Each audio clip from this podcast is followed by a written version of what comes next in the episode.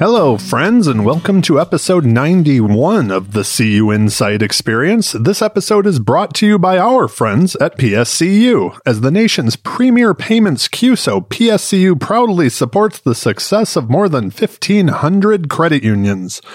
My name is Randy Smith. I'm one of the co-founders of CUinsight.com, and it is my job on the show to have conversations with the best and the brightest of the credit union community. I get to pick their brains and see if we can't find a few nuggets that we can all learn from. My guest on today's show is Mina Worthington.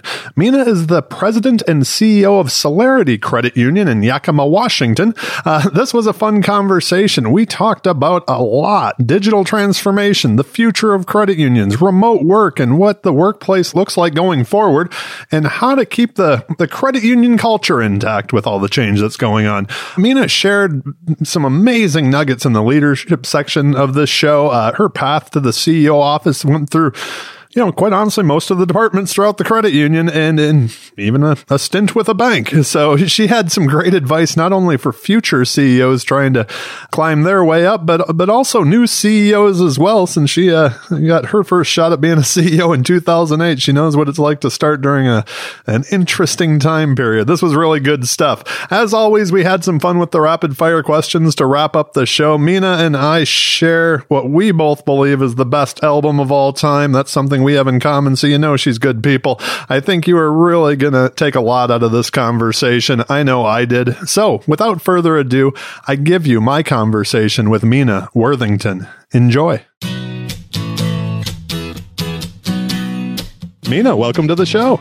Hi there. How are you? I am doing well. At interesting times we are all living through. It gives us a lot to talk about. So, first, you know, how are things with you and your team? How's everyone holding up? You know, everyone's holding up. I feel like now that, you know, we're heading towards the end of August, people are a little bit more fatigued at this point, you know. I think people are tired of the isolation that they're feeling. They're they're tired of not being able to necessarily come into the office and engage in the way that they would prefer to with their staff so yeah, I think people are starting to get a little tired. And so, you know, leading has become that much more difficult. I, I was going to say that's going to lead us, I think, into a bunch of different directions as leaders. I agree with all those people, though, too. It's interesting to how much we miss just that day to day interaction, I think, right? Like, so it's, uh, it, the fatigue is real. That's for sure.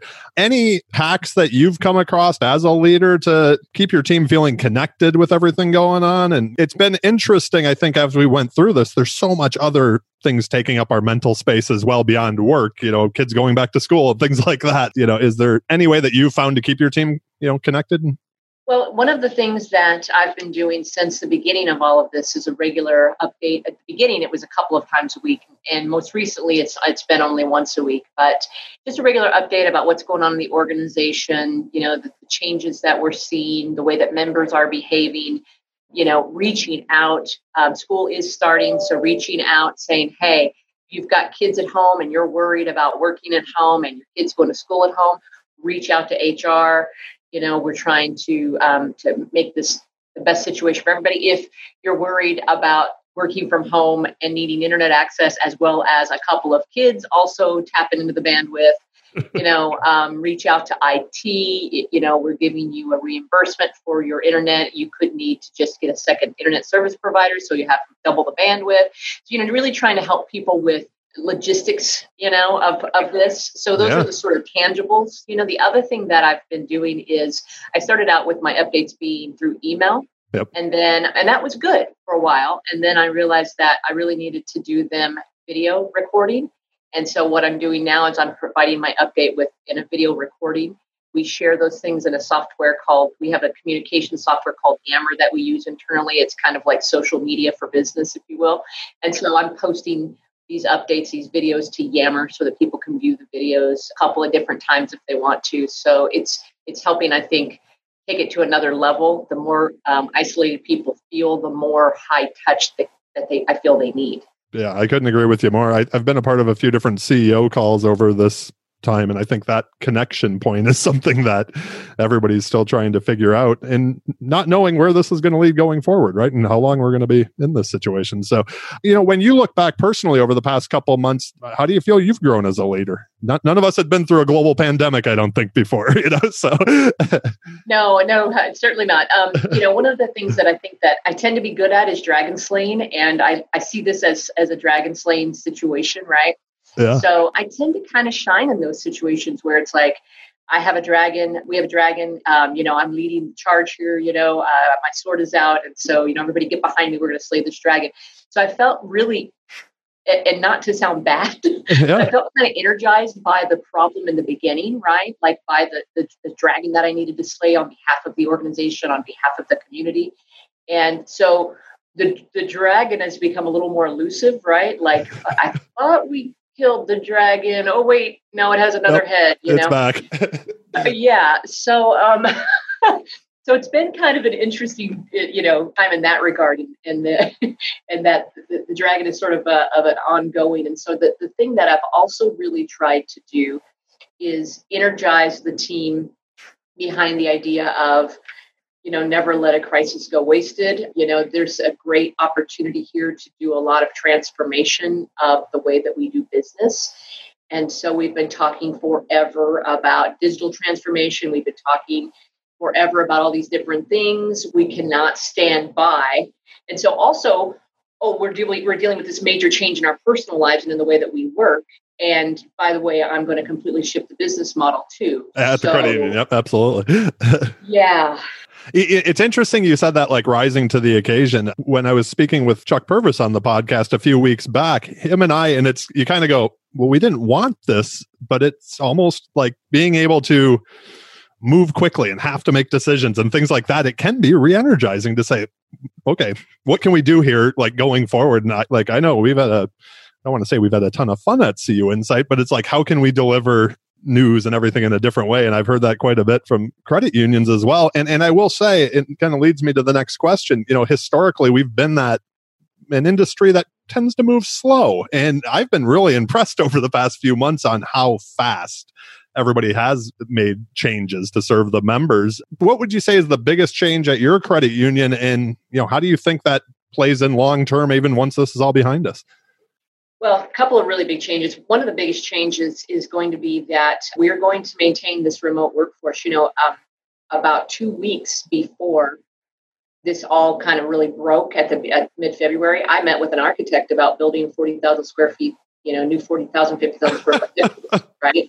Yeah. And I, I mean, I hate to build buildings because it's just, it's a lot of it's millions and millions of dollars of fixed asset you know, I could be doing other things with that money to generate income, right? But instead, I've got to invest in this building, right? And and so, um, you know, we we deployed everybody remote, and then everybody everybody actually really loved it at the beginning. Now people are starting to say, well, we still love it, but you know, we would like to come together with our team. So one of the things that we're doing is we're going to move forward with the remote workforce, but use the current facilities that we have as places to engage and collaborate. And so I think that we're going to end up with some sort of a hybrid approach. So you might work at home two or three days a week. You might come to the office, you know, two or three days a week kind of thing. And that will use our space and rotate teams in and out so that we can use the same amount of space for four or five times the amount of people that it would fit normally, right? By, by rotating people in and out. So that is a, is a big change and, uh, and something that I think is going to be uh, an interesting way to learn our way into and, and remain culturally um, the way we want to be. That's a big thing with remote work, right? Is trying to make sure the culture still holds when people are in yes. different places. So yeah, yes, and so we're learning, you know, how to um, lead the organization from a human resources perspective differently in that regard. And you know, it's worked in many, many industries, right? There are many industries where you know the entire workforce is remote. You know, think about all these pharmaceutical companies or whoever who have all these outbound salespeople, you know, yep. they still ma- are able to maintain pretty cohesive cultures. So I know it can be done. It's just going to be a matter of digging our, our heels in and making sure that we don't give up, that we keep moving forward to make this a, a great culture the way we want it to be. Yesterday, I was going to say I was listening to NPR and they had the CEO of one of the big consulting firms on out there, but they didn't. And I'm going to have to Google this to put in the show notes. But they did a survey of CEOs across the country, and what you're speaking of was I mean, across like the, in that study result that they were talking about that most do not see bringing as many people back in making right. that office, the headquarters space, much more collaborative. Yep. Uh, the same way to keep that connection because people want a hybrid, basically, of you know, employees want a hybrid of you know what they had before and what they have today. So right. yeah. Well, and we had been for a while hiring people for very specialized positions like software engineers and very specialized uh, marketing technologists and different types of positions where we couldn't necessarily recruit in our local market. You know, we're in pretty we're in a rural rural central Washington market. So we've been hiring people for remote positions or people who have who are moving but they want to stay employed. Our compliance officer has been with us for seven years. Four of those have been remote because her husband's in the in the military, and so she travels with him and maintains our you know our compliance officer. So we've been doing that for a while. It's just on a much larger scale now, and actually when we hire people saying our intent is that you at least work remote half of the time, right? Yeah. So that's a big, big change. Um, the other big changes are coming in our in our membership. Obviously, you know, we're asking our members to do business differently. Our lobbies are, are closed and will remain closed. Yep. So asking members to transition the way that they do business, actually proactively reaching out to members who are using our drive ups for transactions that they could be doing otherwise, like a check deposit. I mean, with remote deposit capture, I can't imagine why anybody would ever want to drive sit sit in the drive up for 10 or 15 minutes and try to deposit a check. I mean, I take a picture of it with my phone and yeah. it's in my account, you know. So trying to educate members about that and the security behind that. Mm-hmm. So making proactively reaching out to the membership and helping them to get a little more digital in their lives. And you know, about 40% of them are willing, are ready, willing, and able. So yeah. it, it's a good sign it has been so cool to see the transformation that has happened in members this technology has been around for a while but the adoption rate has just went through the roof right during this and you know that once you've taken a the picture of the check you're you're never going back right like right. it's just like this is much easier so kind of a bigger blimp level question that I would ask you is there something that you think credit unions overall long term need to do differently to, to stay relevant? Before this all happened, there was a lot of disruption going on in financial services. So, is there something we need to be doing better? Uh, well, this is a big opportunity for current members and the consumers who are not members to have a different perspective about our technological capabilities. You know, oh, yeah. we, we discovered through the research that we've done, you know, as an industry through CUNA, that one of the things that members say about us is, well, they don't have the sophistication, right, to meet my needs. And so I think that um, we need to continue to provide that that knowledge of the sophistication that we have to meet the needs um, of our members. And so we need to continue to work on that technology and improving that technology and understand that, you know, this is the you know, your quote unquote website, which your members don't know the difference between online banking and website, right? Right. Nope. That's the place where you interact with your, your members. That interaction is just as important as the training you give to your staff. It's, it's as important as the remodel you're doing to your lobby. So putting the money and the time towards making sure that that digital experience meets their expectation and it's a huge opportunity for us. Oh absolutely. Uh, the last question in this first section if, if we were to sit down a year from now if you broke out that crystal ball which i know tends to be foggy for most of us at this point in time but uh, you know what are you most proud of that you and your team have accomplished at the credit union? That we have actually uh, accomplished the transformation of our business model into the digital age. So I have to ask you because you brought that up a couple times now. It, it sounds like, and tell me if I'm wrong here, that that was something you were working on before this all happened. So has it just been kind of pushed forward uh, like at a faster pace or yes so i mean we've been saying for a long time you know the, the words digital transformation and to us digital transformation doesn't mean we have online banking right, right. digital transformation yep. means that that our business operates like a technology company that offers financial services versus a financial services company that offers technology yep, yep. so we've been pushing towards the digitization of our business for quite some time and so i feel like now's the opportunity to really um, the public is going to be ready, willing, and able to move faster. And we've been capable. we've been able to open accounts and, and you know loans and all this stuff. We've been able to close a loan 100% digitally for a long time. But now people are going, wow, I, I didn't have to come in. I can just do all that. Like this is this I think is a huge opportunity for us to say, yeah, we can do it. And guess what? You know, you're ready. Let's bring that together. And so I think it's a huge opportunity to bring our members along with where the technology is capable it's really is interesting, even outside of financial services and credit unions, to see where that's going to go. During this, Jill and I bought a new car, and you know, it was most of it was done Zoom and email and stuff even before we ever did anything. So, you know, I mean, that's going to be interesting to see just how that adoption and that we've I think all kind of been waiting for um, is is actually going to take place. All right, so on to the second part of the show, the leadership section. I was really looking forward to asking some of these questions. Uh, I mean, to start, what inspired you originally to take the job as president and CEO of the credit union in the first place? you know, I actually worked at my first credit union when I was 18 years old, and by the time I was about 20, I had um, made the decision that I wanted to be a credit union CEO. Oh, that's awesome!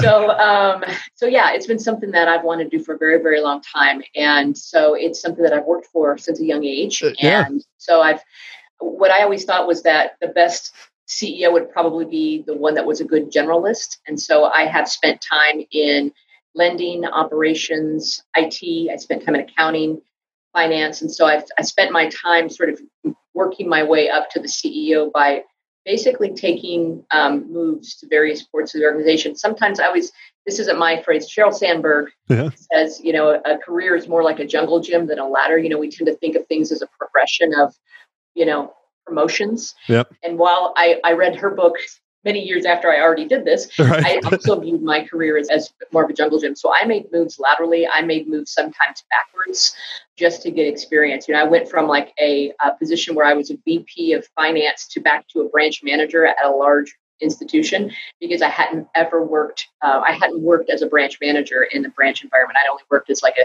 teller in a branch environment. So, okay, two different questions there. Did you get your start as a teller? Are you one of those the stories that teller to CEO? Or yes, I started yeah. as a teller when I was 17 years old. Oh, that's fantastic. And, and, then the second question, uh, you know, I've talked often with CEOs on the podcast, you know, kind of from two different schools of, of thought, like where some came up in the organization the whole way through and became CEO. Others, you had to leave to find that other opportunity, right? Like, yeah. um, I left. I didn't stay in the same organization. I've been, yeah. I've worked in several different entities. I worked in, a, I've worked in banks as well. Did you really? Okay. Now we have to ask: Is there stuff that you brought back from that experience that's helped you lead oh, today? Yeah. yeah. Yeah. I went into banking in 2000, and that was just when credit unions were starting to get into business lending.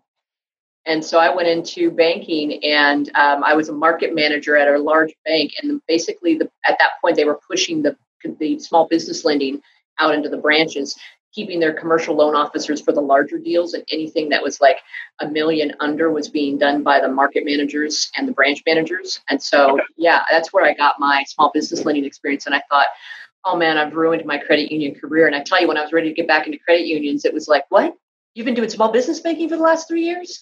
You know so it was it was something that they, yeah that, that people loved they wanted to bring you back in. That's for yeah. sure. That, oh, that's really cool. So, how since becoming the CEO has the inspiration changed at all with time on the job? The inspiration. Can you explain that a little deeper for me? I've tried to stop using this term, but so often it's lonely at the top, right? Like everything kind of runs up, falls to you. You have a team that's around you, but in the end, you have to make that final decision. So often, before we actually get to that position of CEO, you know, um, when I first brought this question around, it came from a friend of mine who did uh, recruiting work, and he often said that the toughest position to hire for is the CEO because if they've never been at that leader before if they they can be the greatest number two but can you be the ceo right? right so once so once you got that chair that that office did the inspiration change at all or is it the same that, that you've always had um, no, I don't think the inspiration has changed at all. I, I think this is so I can't even believe this, but I've been a CEO now since 2008. And I started out at, at Yakima Valley Credit Union and you know, it became Solarity because I facilitated a merger with another um, with another credit union in town, a merger of equals, and it became Solarity in 2011. So, you know, that's still a long time. 2011 to 2020, that's a long time. And I never would have thought in a million years that I would be in the same job that many years. I mean, never. That was not my gig, right? But the thing about being the CEO is I facilitate change. I'm an agent of change, and so I'm constantly moving the organization in a different direction based on what I think, where I think it needs to be, you know, 12, 24, 60 months from now. right. Yeah. And that's an ever changing environment. You know, it's changed dramatically. If this was the same industry, if this was the same job it was when I started in 1989, I, there'd be there'd be no way. It'd be so I'd be so terribly bored. But it's not. It's an industry that financial services is what I'm talking about. Credit unions, of course, being part of that, but financial services has been under disruption for the last 10 years or so. Mm-hmm. Um, the, the industry is changing dramatically. It's exciting. And so um, having the ability to, you know, lead through and facilitate the organization through those changing times is is never gets boring for me. That's true. I, I hear you there. I have to ask this question. You mentioned 2008 was when you became a CEO for the first time. So first time CEO in a financial crisis. Any tips you can give the the new CEOs today? I've, i know I've talked to a couple who have you know first time CEOs and then a global pandemic hit. Any any tips as somebody who survived a turbulent time? I guess you could say in your first year. yeah, yeah. My I always laugh about my predecessor. I'm like, man, that guy got out at just the right time. Um, you know, what I would say is follow your instincts, be conservative. You cannot. The thing about a recession, I've been waiting for a recession for a while because I now made it through, you know, the Great Recession. Yep. Have feel as though I'm an experienced CEO for the last three or four years. I've been saying, "Oh, I can't wait for the next recession. It's going to be opportunity to capture market share." Like we're positioned from a capital perspective, from a talent perspective. Like as others exit, we will be we will be there and open and ready to do business the good business that they won't be willing to do because they'll make blanket decisions about we don't we no longer do construction lending. We no longer do and i'll be able to come in with my great team of people and we'll be able to take some of that market share. So um, i guess i would say to new ceos uh, don't be overly you know be cautious follow your gut be conservative but don't be overly cautious. Okay, do yeah. the stuff that makes sense. Do the stuff that makes sense and take opportunities um, to grow your business when others are going to be retracting. It's good stuff there. As a leader, is there something the people on your team have heard you say so many times that they can finish your sentence? Probably, yeah. And that would be that the definition of member centricity is flawless execution of member experience at every touch point, every time. I like that. Jeez. Is there a common myth about leadership that you would want to debunk? There's so many. Um, the biggest myth about leadership that I would debunk is that leaders who care about the organization first and foremost, which frankly we should all be putting this organization above everybody, including ourselves, because it's for the members. But it would be incorrect to say that a CEO who has the perspective of it's about the organization first doesn't also care about the people in the organization. I hear what you're saying there. Uh, when you think back to earlier in your career, was there a mistake that you made, or you know, now as a leader, is there a mistake that you just see young leaders make? The mistake would be that you you want to feel like people uh, like you. You should never mistake someone's politeness or their um, respect as actually liking you and considering you to be someone they're friendly with you should always realize that they are treating you with respect because of the position that you hold.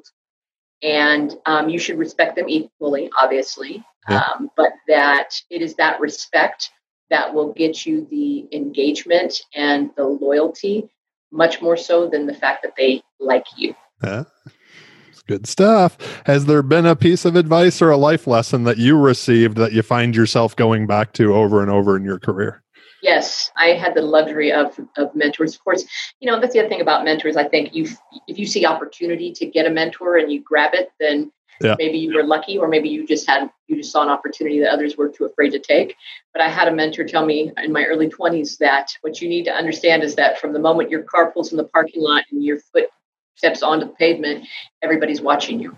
Yeah, and that is the truth.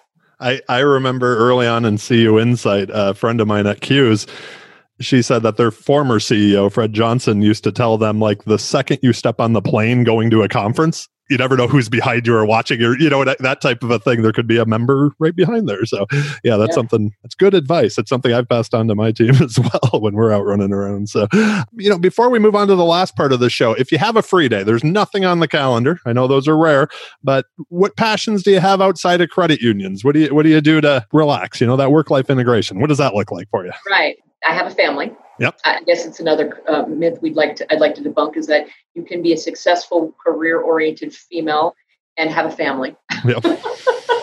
and uh, and so I love to spend time with them. And because it's so, so beautiful and sunny and warm out, you know, one of the things we do during the, the summertime is we like to go boating. Yeah.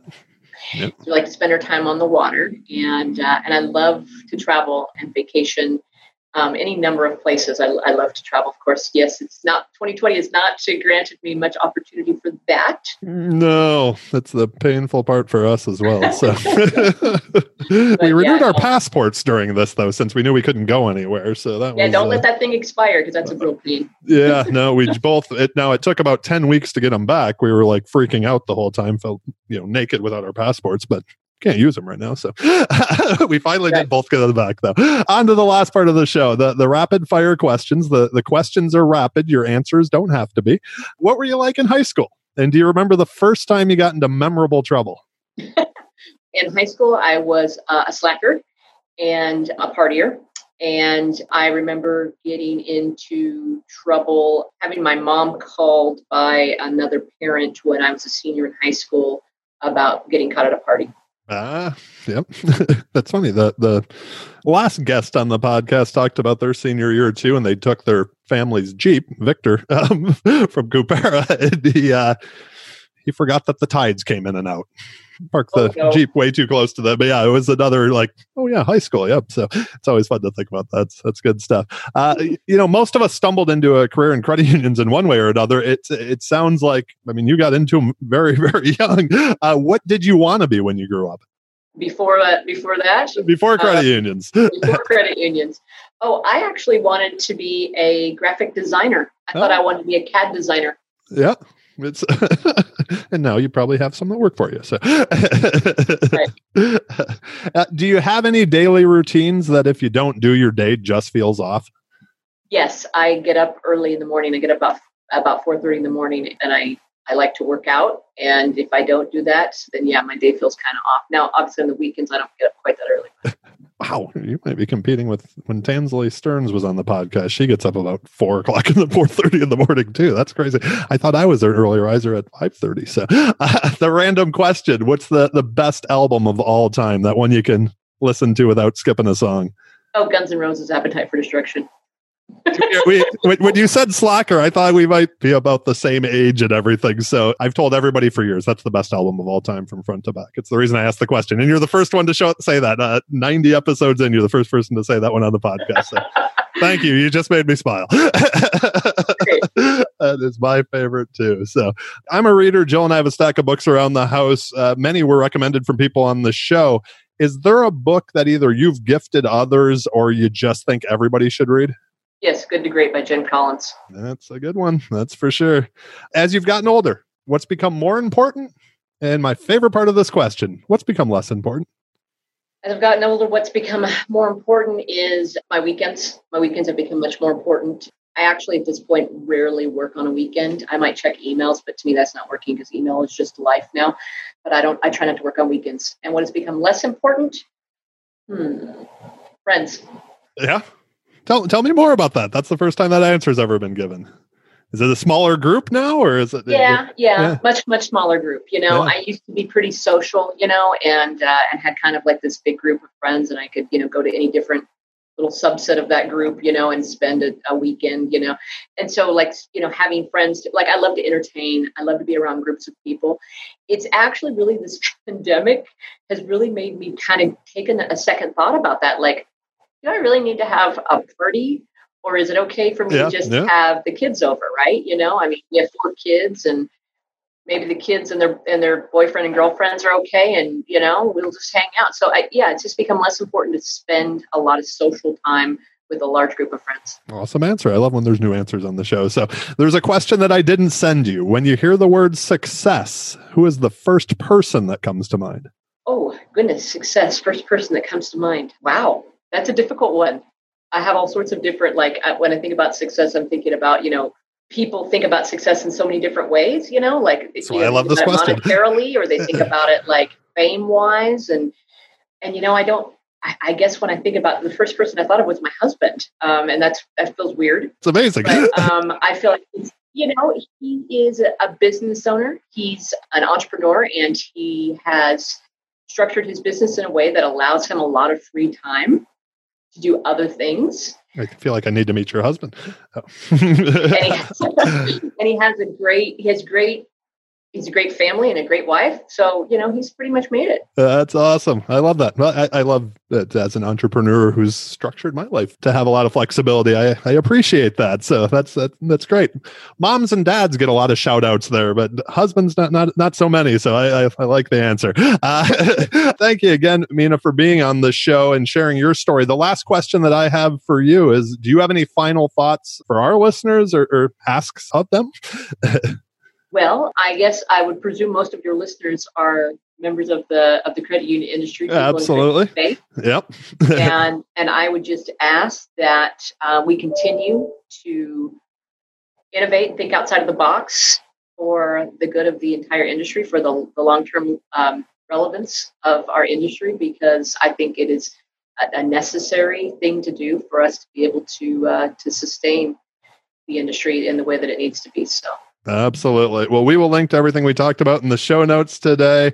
If people have additional questions of you, it's best way to reach you: LinkedIn, the Twitter machine, email. What's your poison? Email's good. It's M Worthington at solaritycu.org.